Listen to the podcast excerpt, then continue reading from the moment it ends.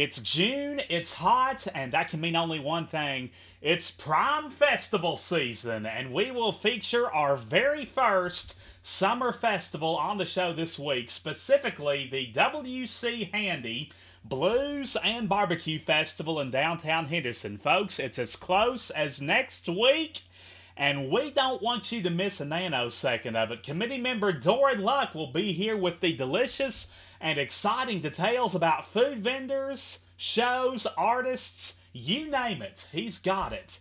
And we'll find out about it in probably about a half hour or so after we finish up our discussion that we started last week with Rick Boggess. He is a remarkable individual who, for a little over three decades, served as an instructor of the visually impaired in the Owensboro Public Schools. He is totally blind himself, of course, and we will complete his impressive story as well.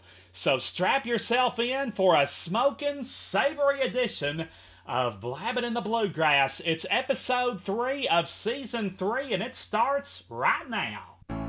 Kentucky features so much more than basketball and horses. We're home to scenic spectacles and one-of-a-kind golf courses. If boating, fishing, dining, or music is your pleasure, we'll guide you to the sights and sounds that you will truly treasure. 'Cause we're blabbing, blabbing, blabbing in the bluegrass. There's nothing here to hide, 'cause we're saying it with pride. Just a blabbing, blabbing in the bluegrass.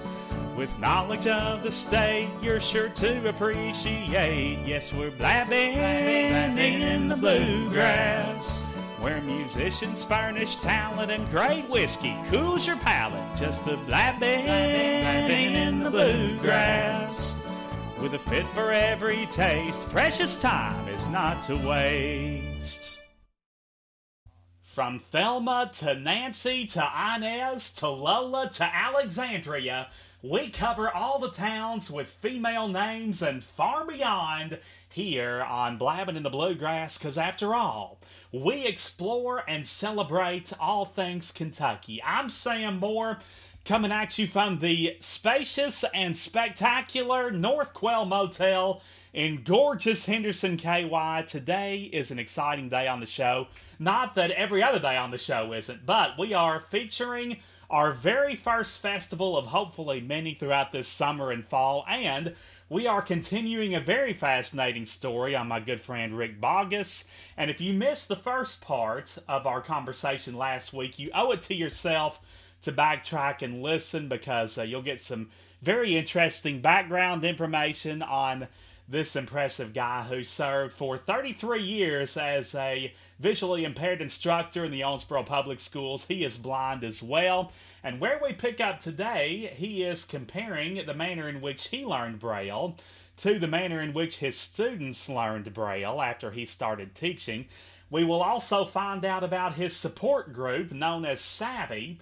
That stands for Support Alliance for the Visually Impaired. I actually became a part of that group not long ago, so we'll get the four one one there. And finally, we will hear his advice for blind and visually impaired individuals in pursuit of their goals and dreams, regardless of what these goals and dreams might be. So afterwards, of course, we will dive into the W C Handy Blues and Barbecue Festival with Doran Luck. Of course, that's downtown Henderson. Next week, it has been a fixture in the community of Henderson for three decades, believe it or not. It's still going strong. In fact, it's only building steam. So we'll find out about the uh, food, the fun, the artists, the activities planned that just can't be beat, whether you're in Henderson, outside of Henderson, far beyond Henderson. It is well worth a trip, and we'll make sure that we welcome you with open arms, and you won't be disappointed in uh, what you see and hear. Bet your bottom dollar on that. Also, let me remind you that you can email me with any of your thoughts on the show, good, bad, or indifferent. bluegrassblabbin at gmail dot com is my email address, B L U E G R A S S B L A B B I N at gmail dot com. Of course, there's my Blabbin' in the Bluegrass Facebook page. I invite you to like and follow it. You can catch all of my previous episodes that way.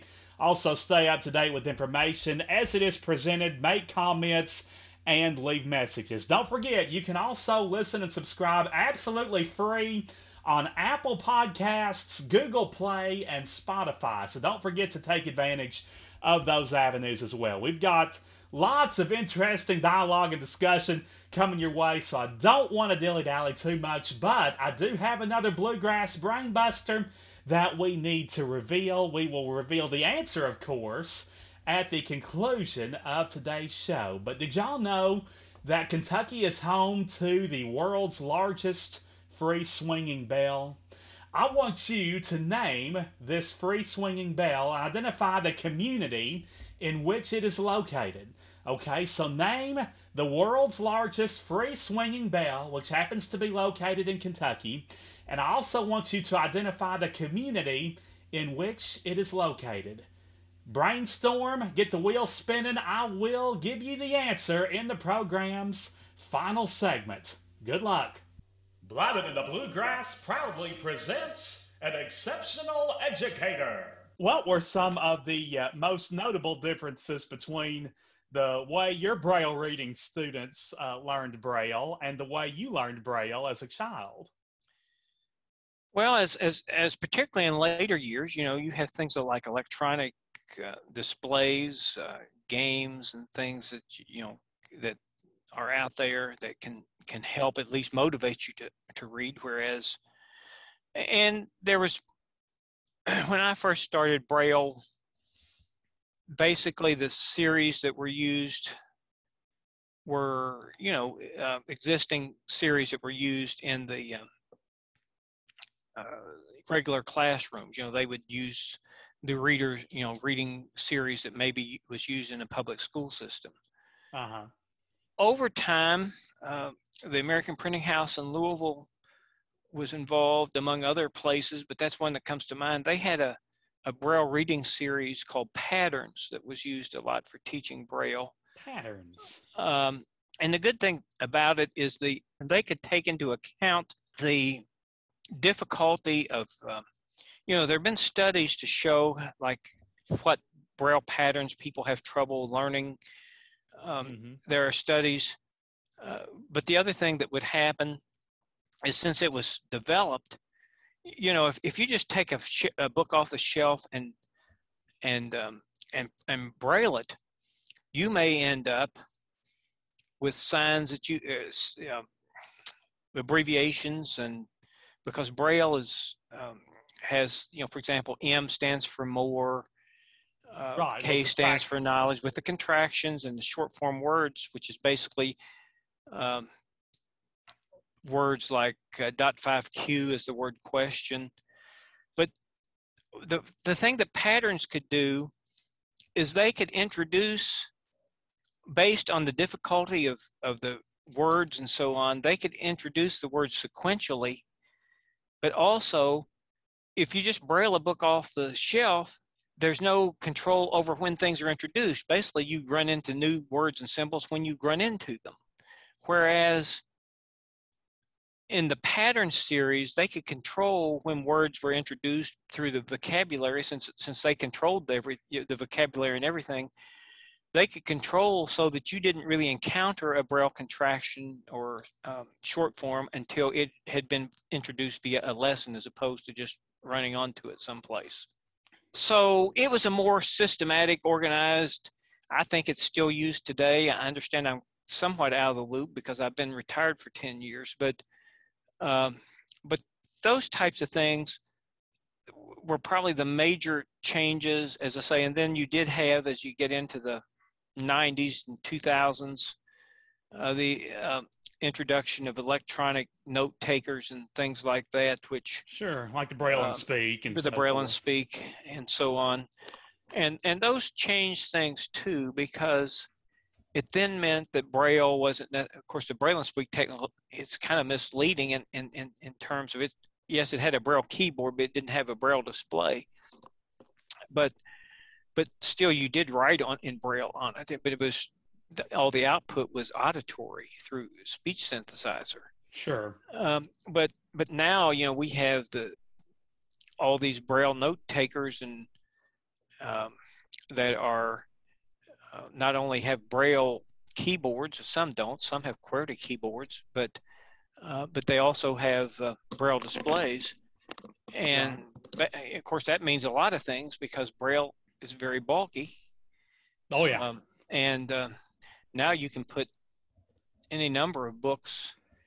In fact, uh, I'm the Kentucky Talking Book Library, as well as some of the other libraries across the country, are are doing a pilot study with Braille e-readers, which is basically a way, a, a device to read Braille electronically, uh, produce Braille on these displays. Oh, it's a Braille right. display with a keyboard.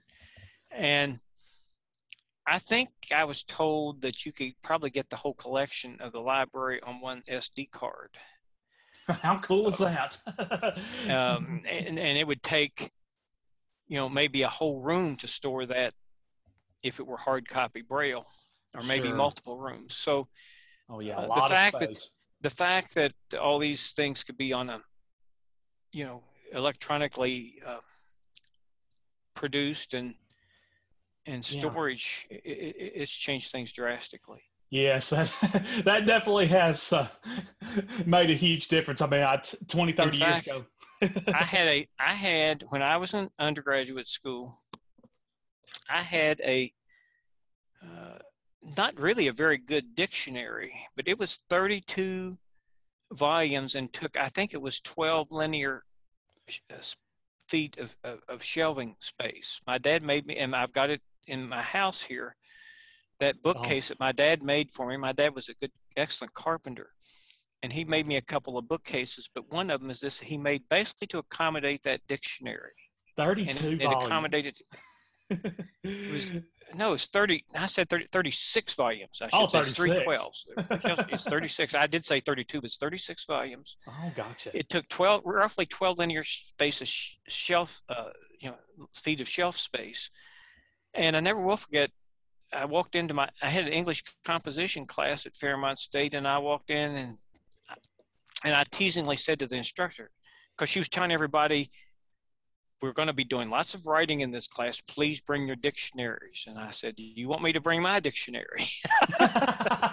You'd have to make two or three, tri well, five, four, five trips well, to get it all. And um, and I think this lady was somewhat acquainted. Maybe she'd had the other Braille students before.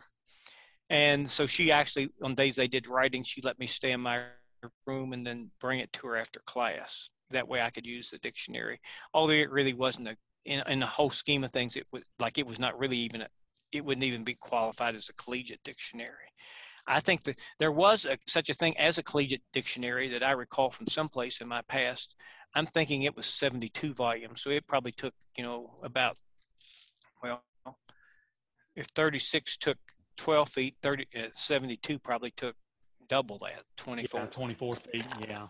That's, that's they were about the same size. And like well, in the old world book encyclopedias, there was a, there was a, I don't know if you knew this, there was a Braille edition of the World Book Encyclopedia back at that point, back in the, oh, I think it's produced in the late, I think it was produced in the late fifties. Mm, interesting. And as I recall, we had one in our library at the School for the Blind, as I'm assuming most did, most schools probably did. And that was, I think it was one hundred forty-four volumes. So, well, if thirty-six, if thirty-six took twelve feet. Let's see, one hundred forty-four is yeah.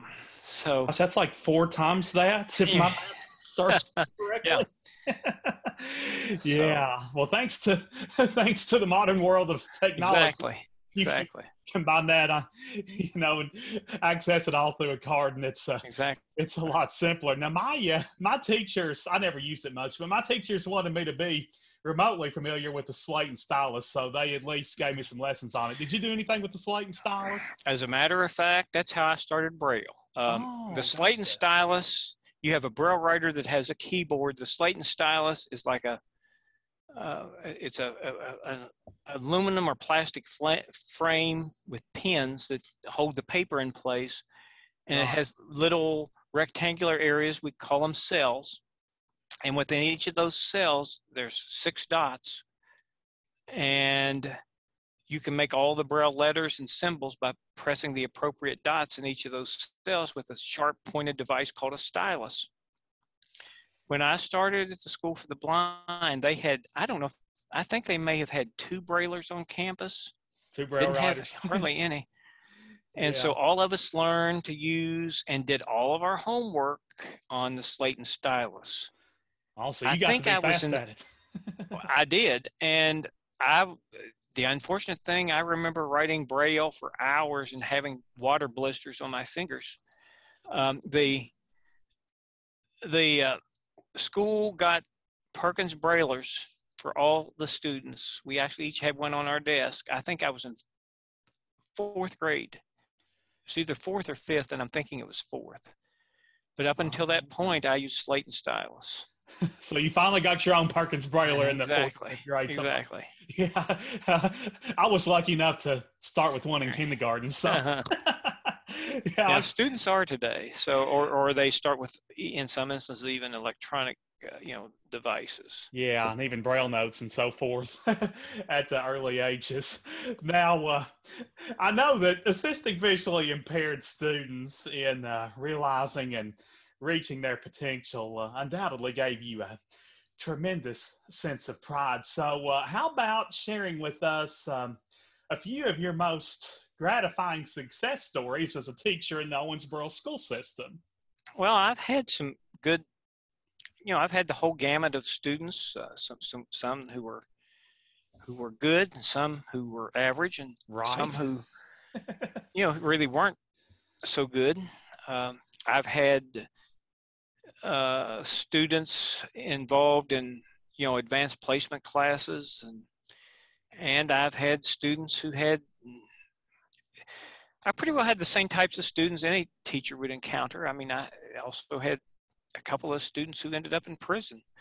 Um, but so you, you definitely had a, so I've done a lot of diversity the whole there. Thing. But as far as the most memorable, I have one of my former students is a, a lawyer. Oh, cool. Um, here in in Kentucky, but is also very gifted and a very gifted musician, and um, lots of other nice skills as well. Okay. Um, I have an you know another former uh, student, and I think he worked as a he had some vision, and he I think he worked in computer programming or something. I don't remember what he actually ended up doing. Interesting. And uh, and I've had other students that uh, maybe not strong students, but but uh, but who were you know good average you know students. I'm saying they didn't take the college advanced, but yet were you know good average students.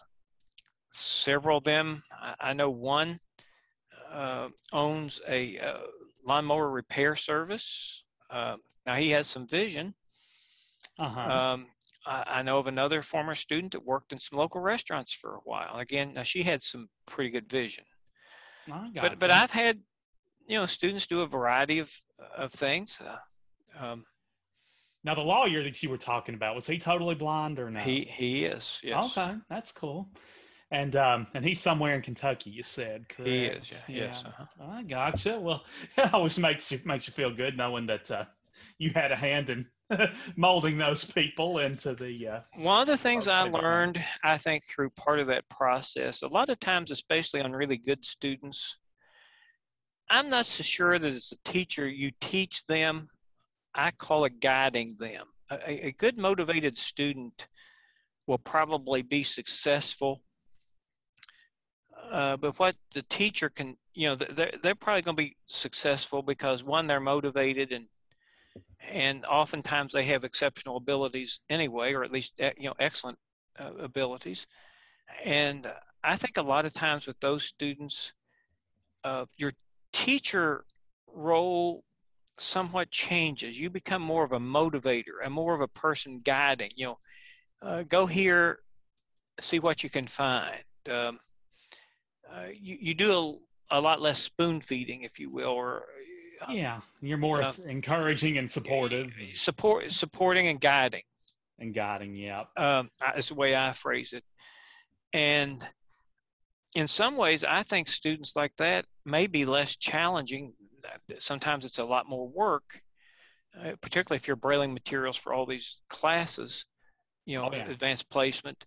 But sometimes and of course, I said some of these stu students that I mentioned, former students, some of them had vision and weren't Braille users. They were large print, in some instances, regular print users with magnification. Right. Yeah, just depending so, on the vision.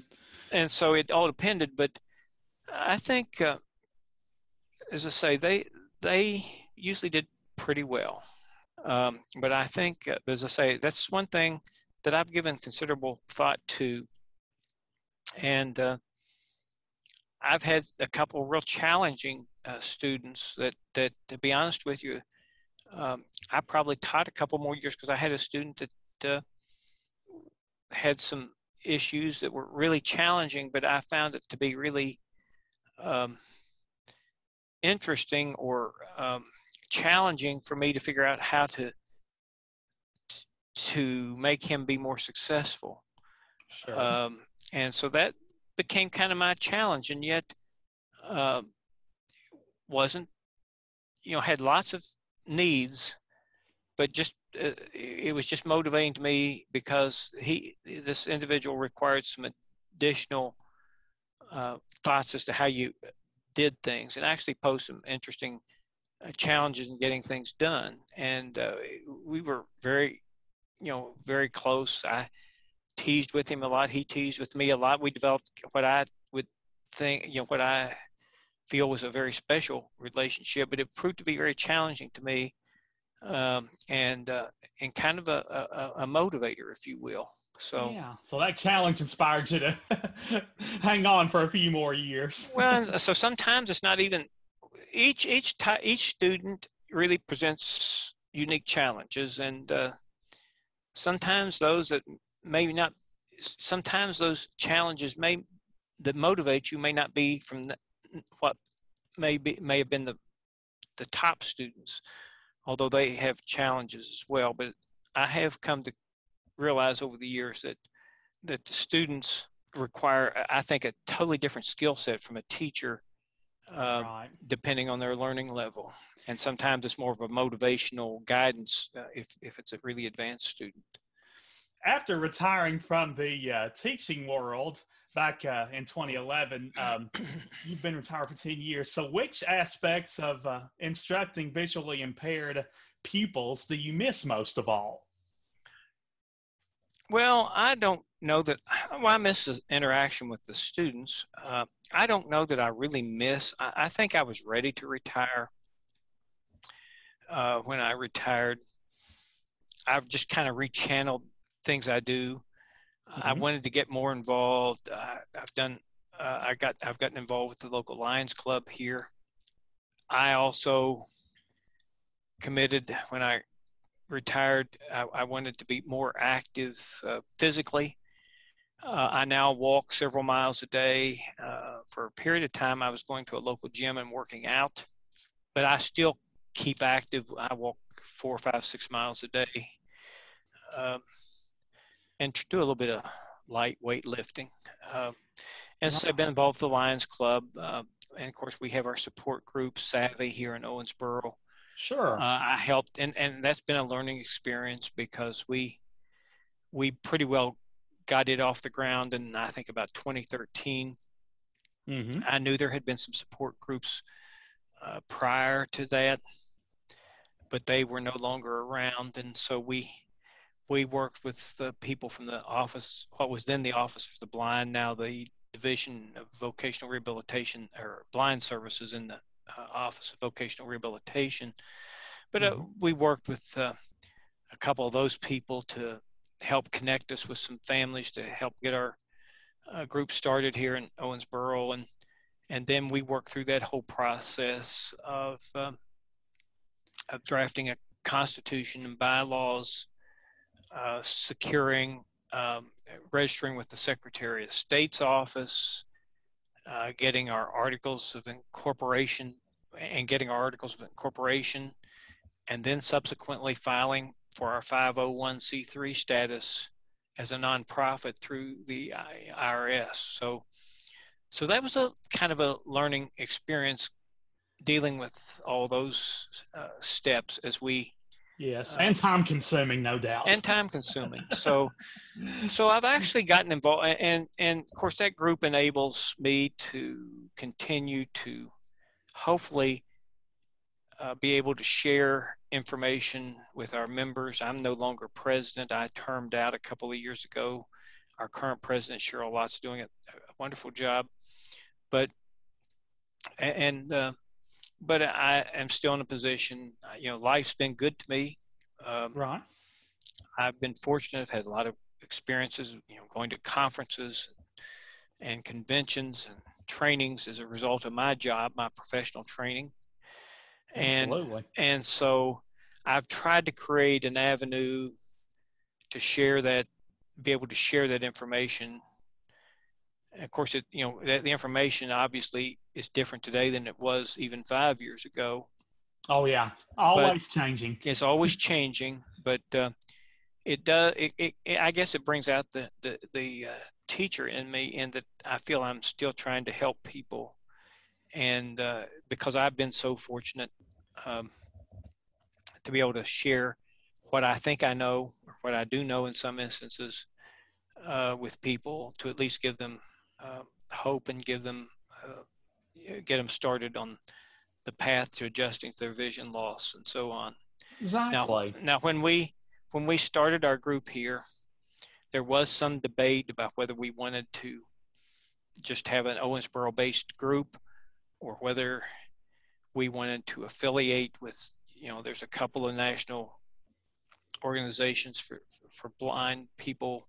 There's the N F B and A C B, and we, right. we, we decided that we it would be good to affiliate with one of those, uh, because there are times it's good to know and be able to make our members aware um, of things that are going on nationally. You don't want to, you don't want to discover that, for example, something has been enacted into law and you not know about it until after the fact, uh, because sure.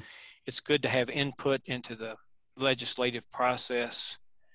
Uh, I mean, we do more than legislative things, but I'm just saying, there was reasons we felt it was good to have some sort of a national connection, right? In addition to the trainings that are, to, you know, both both groups offer uh, trainings at their national conventions, which for the past two years have been virtual, which is kind of a interesting experience. But there's numerous trainings that you can take advantage of to learn about any topic you can imagine, whether it be managing your diabetes or dealing with macular degeneration, low vision, uh, whatever. There's there's probably some trainings out there, especially in today's environment where there's such, uh, as a result of COVID, um, oh, you know, yeah. all these groups have stepped up their remote trainings and, and offerings. I mean, the, the A C B, which we're a member of, has probably ninety podcasts or broadcasts a week on anything from knitting to dealing with vision loss, to technology related issues, to, well, you name it. Uh, yeah. And there's, and there are some that are fun. So mm-hmm. they're called their community calls. And I think there are about eighty to ninety calls a week on just as any topic, uh, you know, almost imaginable. And they change from week to week. To some of them are, are weekly, but then there are some new ones just about every week that, you know, are even totally new. I, there's uh, yoga. I mean, there's just anything you can think of. So, sure. um, so, but so we felt it was good to to to uh, affiliate and have some, you know, national affiliation. So, absolutely. Uh, so we have an avenue for our people to take advantage of things, and and but also to be able yeah. to share information. Helps keep you in touch. Now, that's uh, Savvy, a support alliance for the visually impaired. That's uh, Rick's support group, which I actually just uh, recently became part of. And the A C B, which they're affiliated with, stands for uh, American Council for the Blind. And uh, Savvy meets uh, once a month, and they have a variety of different speakers. In fact, I think I got an email from Cheryl saying that uh, next week we're going to have a, a cooking discussion, aren't we? Cooking discussion. The last time we talked about gardening with uh, people from the Hadley Institute. Um, we've had any number of topics over the years locally.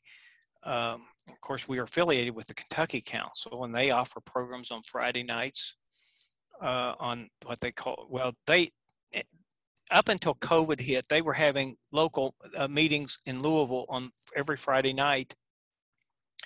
And they were, I don't know, five or six, seven hour meetings. I mean, they would have dinner, um, have training on technology, have speakers, and play games, and have, some nights they would do, you know, music and a whole variety of things. Now, they're not meeting with COVID. They're not meeting in person right now, mm-hmm. uh, either, but they've gone to Zoom. And so they're having their meetings online, which means that anybody can attend. And so they have a variety of programming as well. But yeah, we meet on the second Tuesday from one to three right now on Zoom, but there's a pretty good chance that within the next month or two, we will, we will uh, probably uh, resume our in-person meetings. But when we do that, uh, we have all intentions of, uh, unless there are obstacles that pop up we're not aware of right now, we will also maintain our Zoom presence for those who may not be able to be, be here physically. Well, that's awesome. So outside of Owensboro, you can still access it. And the normal meeting spot is uh, one of the Baptist churches over in Owensboro, right? No, actually, that's, that's it's actually now um, Wesleyan Heights United Methodist Church. Oh, Wesleyan Heights, um, okay. Mm-hmm. But uh, for those of you, if you're, if you're dealing with vision loss or you know somebody who is, uh, don't hesitate to connect with these people. Now, uh, tell tell these folks how they can uh, educate themselves on Savvy and learn a little more about it. Well, we we have a a, a web page. It's uh, w w w dot kentucky dash a c b dot org slash owensboro dot savvy, and we're also on Facebook. I think it's at Owensboro. I think that's the the. Uh, At Owensboro. That's At Owensboro, enough. I think. Um, but you can do a search for us. Uh, we we do we do some posts. We haven't maybe been quite as active on Facebook recently, but we hope to pick that up. I mean, we have been, but we don't. Uh, for a period of time, we were trying to post something just about every day, and right now we're probably not fulfilling that. We do try to put up some up-to-date information or forwarded on to, you know, sometimes it's not stuff we necessarily produce, but maybe something comes along, you know, somebody's a new piece of technology or whatever. And so we, you know, we try to share that information through the page as well. Absolutely. So lots to, lots to be learned there. And uh, you can join a few meetings as a guest, if you like, uh, as I did, and then you can join at any point in time, right? Right. Yep. And so we we can uh, we can accommodate you. Uh, you can call uh, Cheryl at uh, two seven zero, six eight six, eight six eight nine or me at two seven zero, six eight four, four four one eight. Uh, the Kentucky A C B line is uh, five oh two, eight nine five, four five nine eight.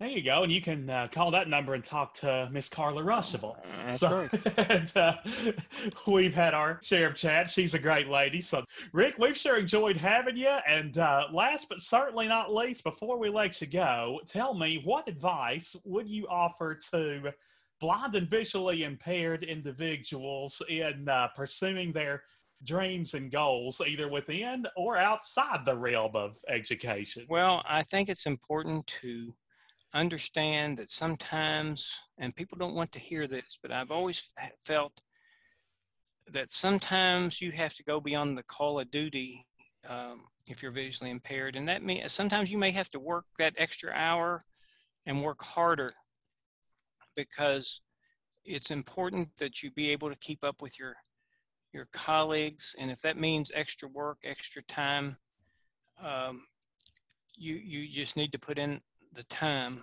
Sure. And usually if you put in hard hard work, it pays dividends, you know. It uh, oh yeah um, maybe not so, as quickly as you'd like, but it always does, right? And it, it pays dividends. And so work hard at whatever it is you're trying to pursue.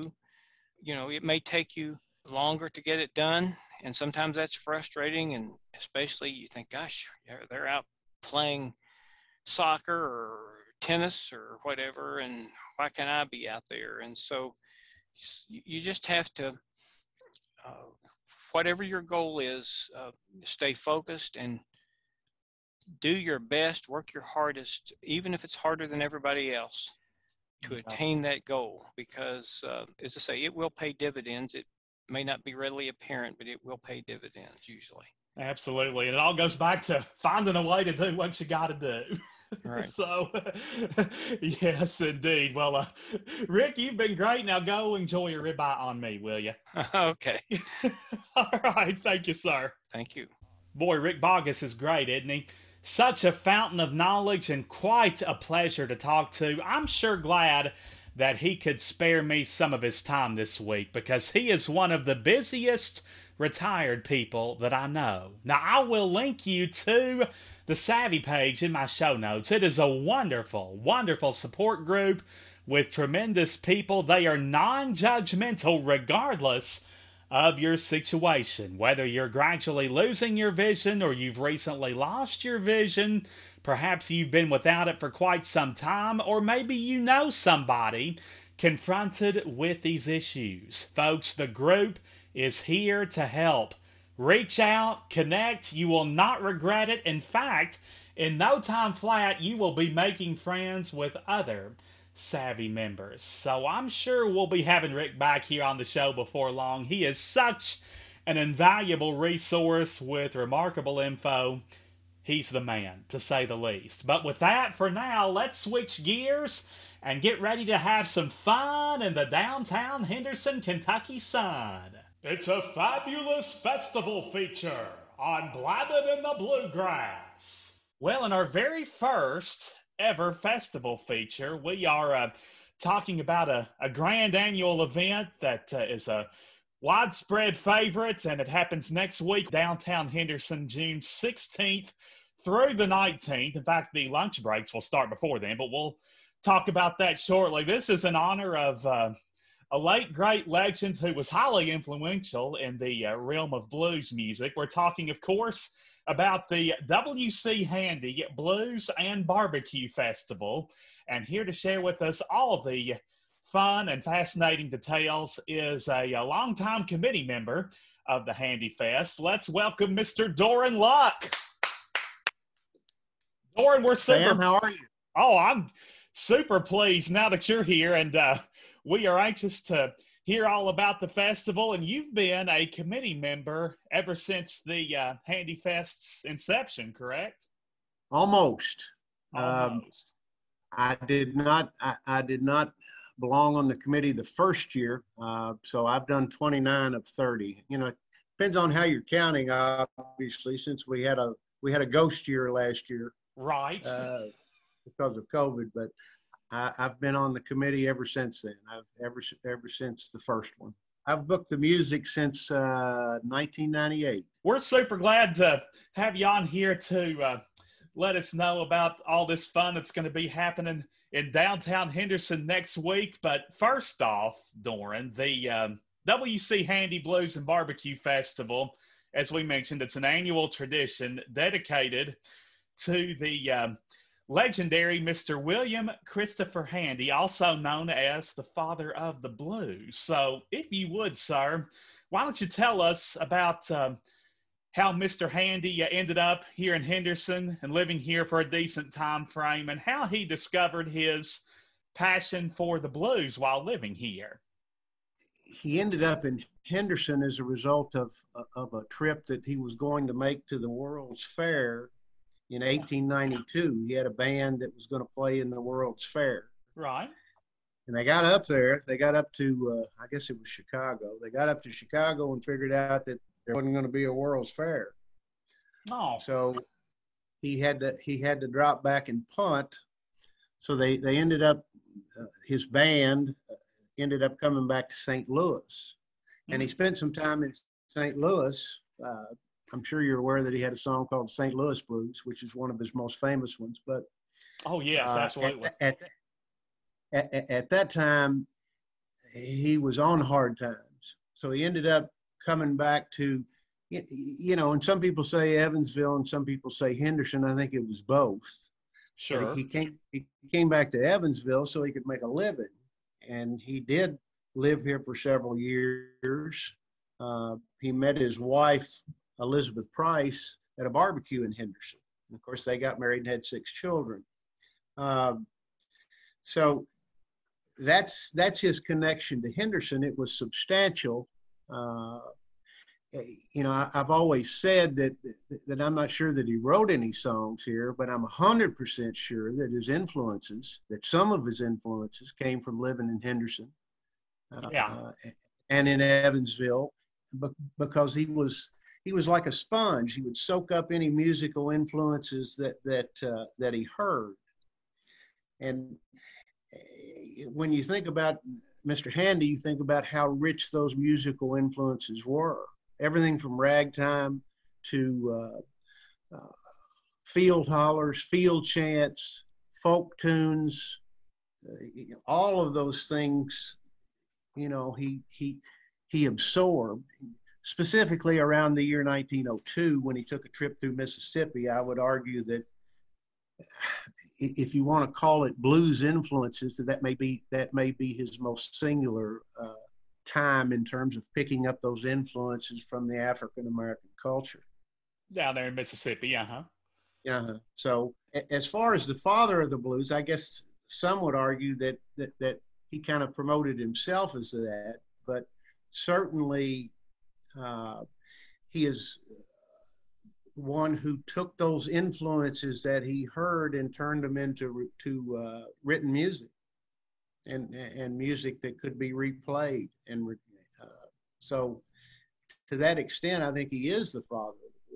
Now, uh, according to the website, Doran, the W C Handy Blues and Barbecue Festival has become one of the largest free music festivals in the nation. So, talk a little bit about the history of this splendid sensation, and uh, explain how it has become such a popular and highly successful tradition. Well, the festival started uh, on the inspiration of uh, Marcia Sheckles. Hmm. And she went to the Florence Music Festival. Obviously, Mister Mister Handy was born in Florence. And, Florence, and, Alabama, yeah. They've had a big festival down there for years and years and years. Marcia went to that festival and came back and said, I have a good idea. And obviously it turned out that she had a very good idea. Yes, for sure. Marcia, Marcia hooked up with, uh, with Ken Christopher. I'm sure you know Ken Christopher.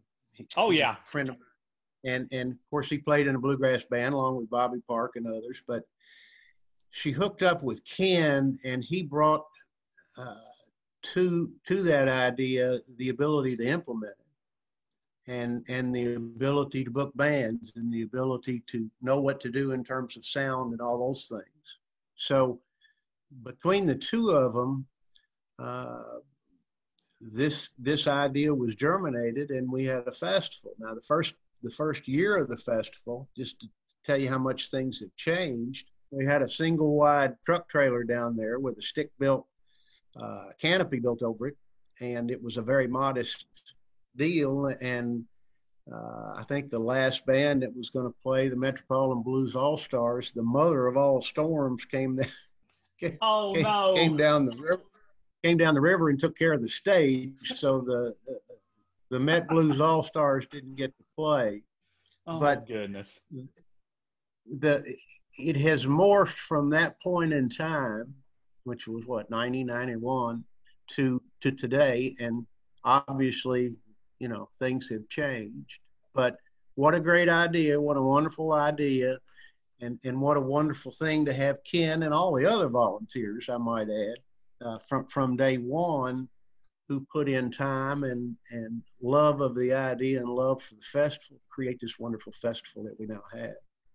Indeed, it wouldn't be possible without them. And we'll talk um, more about those donors and volunteers and how our listeners can get involved shortly. But uh, anyhow, as the festival has enjoyed the growth and evolution, like that you were just mentioning, it has attracted patrons from various states and countries, for that matter, into downtown Henderson. So, Dorian, give us an idea, if you would, of the places from which people have traveled to soak up the sights and sounds of Handy Fest. Well, I think uh, Australia, Japan, uh, several European countries, obviously every state in the Union as far as we know. Uh, so we've got a worldwide presence. Uh, I know we've had some from England. So there you go. Austria, I think, I think.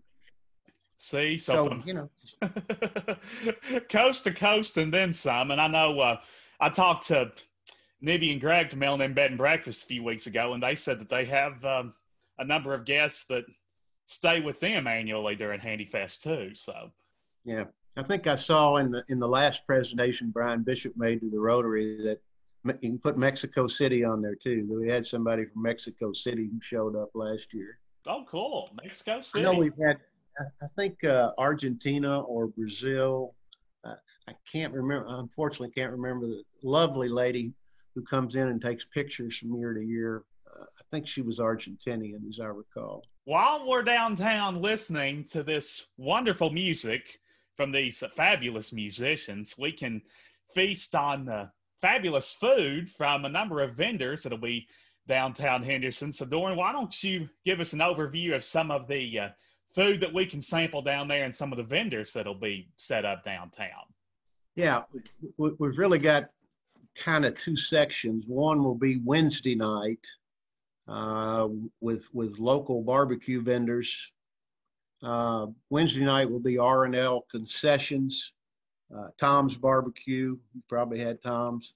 Oh, Up sure. In Smoke, Up in Smoke Barbecue, On Time Barbecue, and with some ice cream treats from uh, our shaved ice from Cool Shaved Ice. Cool Cool Shake Ice Cream, there's the name. Cool Shake Ice Cream, gotcha. So our, our Wednesday night will be pretty much local, but it, you know, that's always a crowd favorite. And, and oh, yeah. So we'll call that Barbecue King Night if you want to, but that's going to be Barbecue King Night, there we go. And then we've got Uh, a, a number of vendors coming in who will be here after Wednesday night. Uh, obviously, the Thursday night, as you know, is our Zydeco night when we cook all the, we being the committee, uh, through the help of Tom, cook all the food that is sold that evening. And that's a big fundraiser for us. And then Friday and Saturday, uh, you'll have On-Time Barbecue Brisket, Acropolis, which is Greek food, Papa Bear's Catering. Now, this is interesting. Papa Bear's Catering are going to cook a whole hog mm. and present that and present that at the, at the festival. So you might check on Papa Bear's. That's kind of interesting. That's worth eating uh, just for the name, Papa Bear's. No kidding. I like it. Uh, Bangkok House, which is Oriental. Uh, got a shaved ice. Snow, the Snowy Bus, I think, is the name of it, which is kind of cool. Shaved ice. Uh, Ben's Soft Pretzels. C and B Fish and Potatoes, which is kind of interesting. Mm. Uh, the, the the Chimmy Truck from Talkaholics. Oh, uh, awesome. Ellis, Ellis's Place, which is fest, you know, traditional festival food, and again the Cool Shack or Cool Shack ice cream, I should say, which will also be there for the weekend. So that that's a real good mix of different kinds of food. You you're going to find something you want. Yeah. You go down, go Anything down. from from Greek to Mexican to barbecue, it'll all be there. So there you go. If you leave hungry, it's your own fault.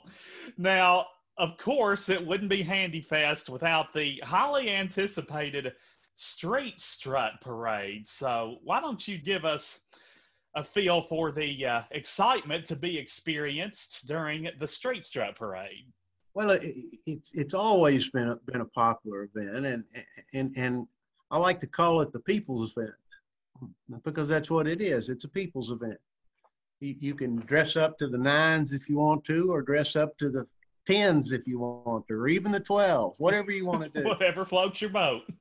We've seen dogs. We've seen everything in the festival. And it's a way for people to enjoy it uh, as a part of their deal. So uh, that that's going to be good as always. It's just, it's just a fun thing to do. And Uh, you know, I think of Bill Branham and my old law partner who, you know, I can remember him walking down the street in, in pumps, you know, pumps and a dress. And I thought, well, I guess whatever floats your boat. But he was a great man, and, and he really sure. appreciated it, and really got into the spirit of it.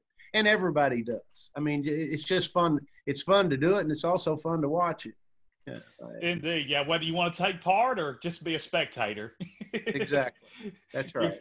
You're not going to be disappointed. Now, which night of the festival is this? That's Saturday morning. It'll okay. Be Saturday morning of the nineteenth.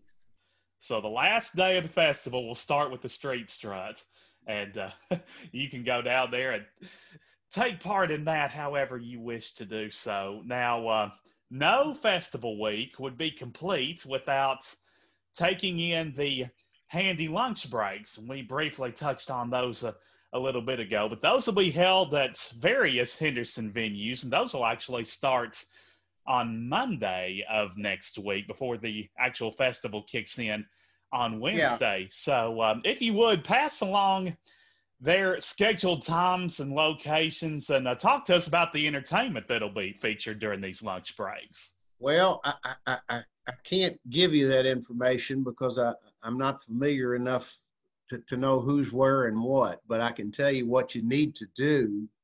Uh, in order to get that information, you need to you need to go to our uh, Facebook page, W C Handy Blues and Barbecue Festival Facebook page. Perfect. And those those uh, those lunch breaks are being, I know for a fact that they're being put up on that on that uh, Facebook page a, a, as they, you know, as they appear. So that's the place to go. It's the best place to go uh, in order to figure that out. Perfect. I know. Um... Far better than me telling you wrong. Hey, that's that's no problem at all. Yeah, I know. Uh, Rock House is one of the hosts, and they're actually going to be having a, uh, a dinner break, I guess you'd call it, right before. Um, I'll be hosting Rock House Trivia next Monday night at seven o'clock. So a little shameless plug there. Right before I do trivia, you can come and listen to a band, and you can get your your music and your trivia on, and uh, win a Rock House. Yeah. T-shirt and gift card as well, so you can just make that a a big old night. That'll be Monday the fourteenth, so plan on that. Now, we uh, would be remiss if we discussed Handy Fest without speaking of the ever popular Zydeco night, and we briefly did a few minutes ago, but that'll take place on Thursday evening the seventeenth. So give us the scoop, sir, on the uh, Zydeco night, and explain why it is among the most beloved highlights of the festival. Well, I'm reasonably sure that I, I'm, I'm sure I can say this, I, that I'm pretty sure that was Kenny Christopher's idea, because he had the idea of, of shifting the genre a little bit on the music, and, and also cooking the food. And both of those things were a good idea. Uh, I will tell you that Uh, it is one of the most popular nights, and it's it's it's almost like a gathering night for Henderson. I mean, you see more people that you know uh, on Thursday night than you probably do on any other night, and, and it's a it, it's a night where we are the most supported, I suspect, by the community because of the great food and also because of these great performers. Sure, we've been sure. we've been blessed by working with Chubby Carrier for so many years that I can't even count them. But you're talking about a you're talking about a Grammy winner uh, at a free festival in a small town in, in Kentucky, and that that's pretty cool. And uh, Chubby always puts on a great show. Uh, he will be preceded by Dwayne Dopsie. It, it looks like Dopsie, but it isn't. It's Dwayne Dopsie. Dwayne Dopsie. And, a, and and the Zydeco Hellraisers at five thirty. So, you know, you come out and, and, and the music starts early, and, and we don't go too late. We'll, we'll stop at ten o'clock. But those are two, uh, if not the best, two of the best performers in Zydeco music today. And uh, what a treat. And you got great food, and, and I'm sure you've been down there to eat the food. Oh, yeah, red beans and rice is the uh, feature menu item that night. You know, it, it, it's one of them, and it's certainly my favorite, but, uh, you know, you got to have an andouille sausage to, uh, to to go into the mix. But in any event, it, it it's kind of it's kind of like the street strut, but it in, in that it really does attract the community, I think, you, you know, the, the town more than, than some things would.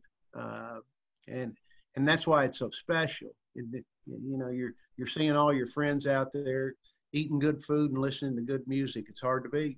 Yeah, it's good, good fellowship and good times. So check them out uh, next and every other night for that matter, but especially on Thursday the seventeenth, you can uh, get your fix of Zydeco nights. Now, Henderson's Audubon Mill Park will host free live performances Wednesday through Friday evenings and all-day entertainments on Saturday the nineteenth. Of course, that'll all start with the uh, street strut on Saturday morning, but although the marvelous musicians scheduled are uh, too numerous to mention, tell us about the frequent fan favorites who are returning along with maybe some of the new faces that are making their Handy Fest debut this year. Yeah, the, the music starts at three o'clock on uh, Wednesday and runs to, we'll say, ten thirty on Wednesday night. Starts right. at starts at five thirty on uh, Thursday and runs till ten o'clock. And then noon, let's say at noon to eleven thirty on Friday and Saturday. Uh, As far as the old favorites, I mean, you've got Chubby Carrier and Dwayne Dopsie, obviously. Oh, yeah, uh, the, the Zydeco night standards. Yeah, we, we've got uh, on Friday, you've got Mississippi Heat, a Chicago band that's been there several times, really a quality, solid band that I, I love. You've got Joe Lewis Walker, who is also a Grammy nominee, at four o'clock on Friday afternoon. Uh, and I'm giving you the ones who've been there before. Uh, right. Walter Trout, who is headlining at, headlining at uh, ten o'clock on Saturday night, um, has been there before. Samantha Fish, a big draw and, and a real get for the festival this year. We're really excited. She starts at eight o'clock, and then six o'clock is Tommy Castro and the Painkillers out of the West Coast. They've been there before. And then at four o'clock, you got Rick Estrin and the Nightcats, who used to be Little Charlie and the Nightcats, kind of a jump blues band. Uh, so those are your, uh, your, your, if you want to call them repeats. It's been a while since we've had. Right, it's been, been so long, a lot of people probably haven't seen them, so it'll be it'll be the first time for uh, a fair number to to experience those musicians, no doubt. And and then you've got Wednesday night is a very exciting night because you've got uh, uh, Cara Granger. She's an Australian, now lives in Nashville at at uh, at five o'clock, and then you've got a very very interesting band at seven o'clock, the Ghost Town Blues Band. Ghost Town uh, Blues Band. Really, they're out of Memphis, and and they're they're eclectic. I mean, they're all over the map on what they play. I mean, it, I've seen them come into the to the park, literally come into the park in order to play on a stage, uh, doing Dixieland stuff when the Saints go marching in, where they're playing the horns and climbing up there. So they're not to be missed. You've got a young man, uh, Christone Kingfish Ingram, who is the future of the blues, not not the only one, obviously, but one no. of the futures of the blues, a, a young man who is a superb guitar player and singer and songwriter, uh, who has, uh, you know, he he has the mantle of the, of the next generation. So we're real excited about having that. And then uh, a, a band called Larkin Poe on Friday night. Larkin Poe. Larkin Poe is... It's the Lavelle sisters, who used to be uh, kind of a more bluegrassy and more Americana. They used to be on a different circuit, but they have shifted gears. And, and, and so they're really, really interesting. And, and we really hit a nerve with that because the younger generation almost universally knows who Larkin Poe is. No doubt. That, that, that's a real get for the festival. It's, it's, We worked hard in, in getting them to come to the festival, and, and we're very excited about that. Uh, you've got Mister Sip, who who is a, has been here one time before, a real showman. He comes in at six o'clock on Friday night, and then a fellow named uh, uh, Eric Gales, who comes in at ten o'clock on Friday night. And Eric Gales is arguably the best guitar player there is right now out there in terms oh. of, of Love me some good picking. it, that it, it will indeed, will indeed. And then on Saturday, you know, starting out on Saturday at noon, you've got our uh, you've got uh, Dwayne Burnside. His, his father was R L Burnside. He was a very famous North Mississippi Hill Country blues man, uh, and uh, he's he's a great performer. You've got Amanda Fish, who is Samantha Fish's sister. Oh, gotcha. Amanda playing at two o'clock, and uh, so we've got we've got a. a more new acts than we've had in the past. I'm, I'm real excited about that because I like to present new music to uh, to our crowd and, and put things up there that they haven't heard before. So we're looking forward to that. Yeah, give them a nice mix, and you can catch both of the Fish sisters, Samantha and Amanda, and regardless of what style you like and, uh, you know, whether it's modern or more traditional, you're going to find something designed with you in mind at Handy Fest, Wednesday through Saturday, the sixteenth through the nineteenth, and uh, you won't want to miss it. Now, uh, last but not least, it goes without saying that um, this one-of-a-kind free festival wouldn't be possible without a number of generous sponsors, donors, and volunteers assisting this effort. So, uh, Doran, talk about how we can contribute our time and resources in support of Handy Fest. Yeah, you, you can do it two ways. Uh, first and foremost, uh, money is the lifeblood of this festival. That, that's no secret, and and I will tell you that the, the budget for this festival has gone up dramatically as the years go by. Uh, that, obviously, that's inevitable for two reasons. One, the stature stature of our acts has increased. I mean, we've really put some fine performers up there, and we are really well known for doing that.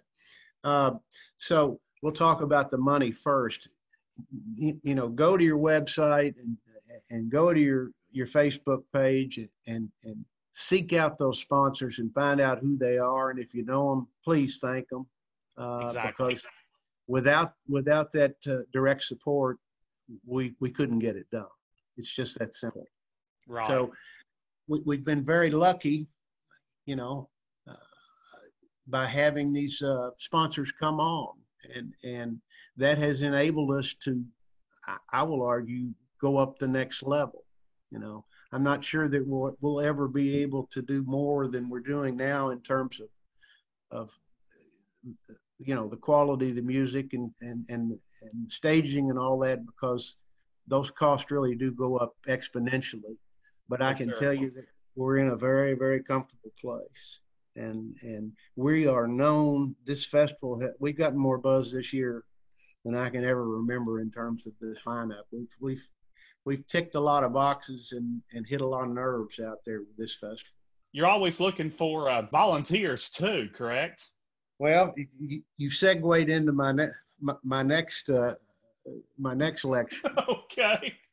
The, the the lifeblood of this festival is also volunteers, and I, I don't think it's any secret, if you've seen any of us, Sam, I don't think it's any secret that none of us are getting any younger, and, and we are always in need and always welcome volunteers to come on to the uh, to the festival committee. It's without volunteers. You know, it's, it's kind of like the, spon the the direct sponsors. Without volunteers, this festival absolutely could not happen. Nope. So if you see somebody with a volunteer shirt on, you know, I'm not sure you ought to put, put your arm around them during the during COVID, but maybe not. But certainly, please, you know, if you have any interest at all, come come join the committee. I mean, there's there's there's things that you can do to help. And uh, you've seen it. You know exactly what I'm talking about. It, it. There's a lot of people out there working uh, to make this thing look easy, you know, and, and it really does run smoothly, and it, it's pretty seamless when you're looking at it from the other side of the fence from where I am back there where the music is. But sure. That's as a result of volunteers who, who work really hard to make this thing work, and it's all out of love for the festival.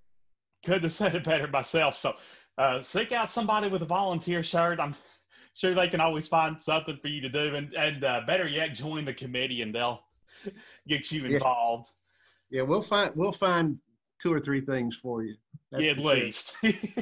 I don't doubt it, and most likely more. Well, Doran, you've been great. We sure appreciate your time, taking out of your busy schedule to join us today. Now, uh, one final thought, um, in thirty seconds or less, explain why the W C Handy Blues and Barbecue Festival is our direct connection to good times, good tunes, and good treats. Well, I think we've talked about all of those, but, but, but let, let's talk about the most important one. It's, uh, it's free. Yes. if, all if all you, caps in those in those letters, yes. I, I mean, a music festival of this quality being free, especially when it's put on, you know, in a small town in Kentucky, is darned impressive. And uh, that uh, having a free festival ensures that anybody who wants to come in there and listen to music can do so. And I think that's really important. I think Absolutely. That's as important as anything we do. handy blues dot org is your website. You can also check them out on Facebook, Twitter, and Instagram, and find out all that's going on with relation to the W C Handy Blues and Barbecue Fest, the sixteenth through the nineteenth, next Wednesday through Saturday, right here in beautiful downtown Henderson. Well, uh, Doran, thank you so much again, and um, We'll, we'll talk about future Handy Fests and who knows, maybe a bunch of other things too. Being an attorney, you could talk about a lot of things. So, well, I thank, I thank you for what you're doing. I, I, I, I reviewed some of those podcasts and I really enjoyed them. So good job on your part. Well, I appreciate that, Doran. You're a kind man indeed. And we'll talk again sooner than later. All right, sir. You want to know something? This is a Bob Barker kind of festival, because the price is most certainly right. It will not cost you one thin dime. And you can bank on a big time. You can bank on beautiful weather, because I'm the ultimate optimist. And you can bank on splendid sweets and salties to satisfy your hearty appetite. All in one locale. You can't beat it. Mark your calendars, W C Handy Blues and Barbecue Festival, Wednesday through Saturday of next week, June sixteenth through the nineteenth. Head on down there and uh, meet my man Doran Luck. Also meet M C Steve Gold and all the rest of the committee members. Thank them for what they're doing. Also thank the other volunteers, for that matter, for uh, their generous assistance and participation in Handy Fest. I'm going to be there as well. You can bet on that. I would love nothing more than to meet you. And we're just going to keep a smile on our face and enjoy each and every minute of this festive time of the year. We sure thank Doran Luck for joining us today. Before that, it was quite an enjoyable chat that I had with Rick Boggess, the second half of our chat. And he is an exceptional educator indeed. I encourage you, if you've not already heard it, to uh, go back to last week's episode and catch the first portion of our visit. You will get some uh, fascinating background information on this fascinating individual. And if you'd like to nominate an exceptional educator like Rick Boggess, or if you'd like to let me know about a festival happening in the state this summer or fall, any other suggestions you may have for the program, you know how to do it. It's bluegrassblabbin at gmail dot com. or the Blabbin' in the Bluegrass Facebook page, which is waiting for you to like it, follow it, send me a message, make comments on posts. You can uh, catch previous episodes and uh, enjoy updates as they are presented to keep you uh, filled in throughout the week.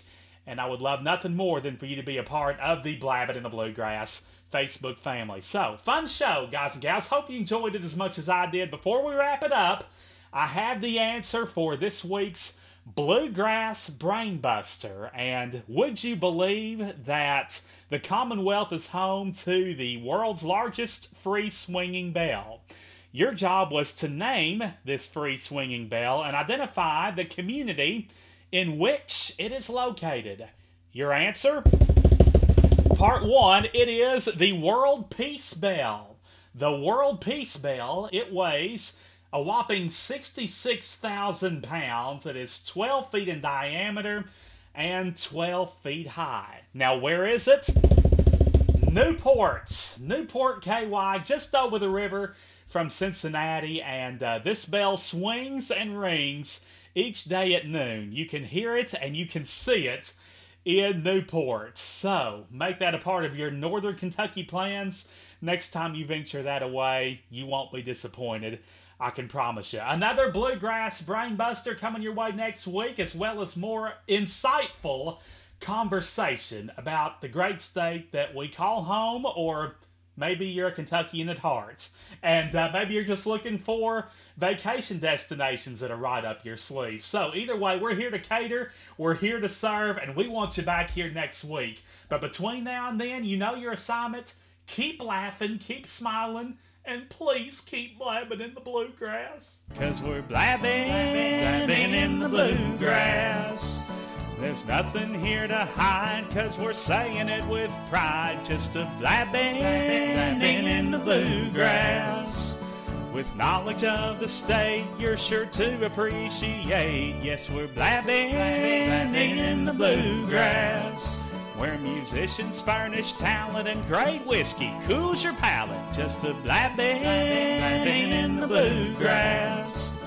With a fit for every taste, precious time is not to waste.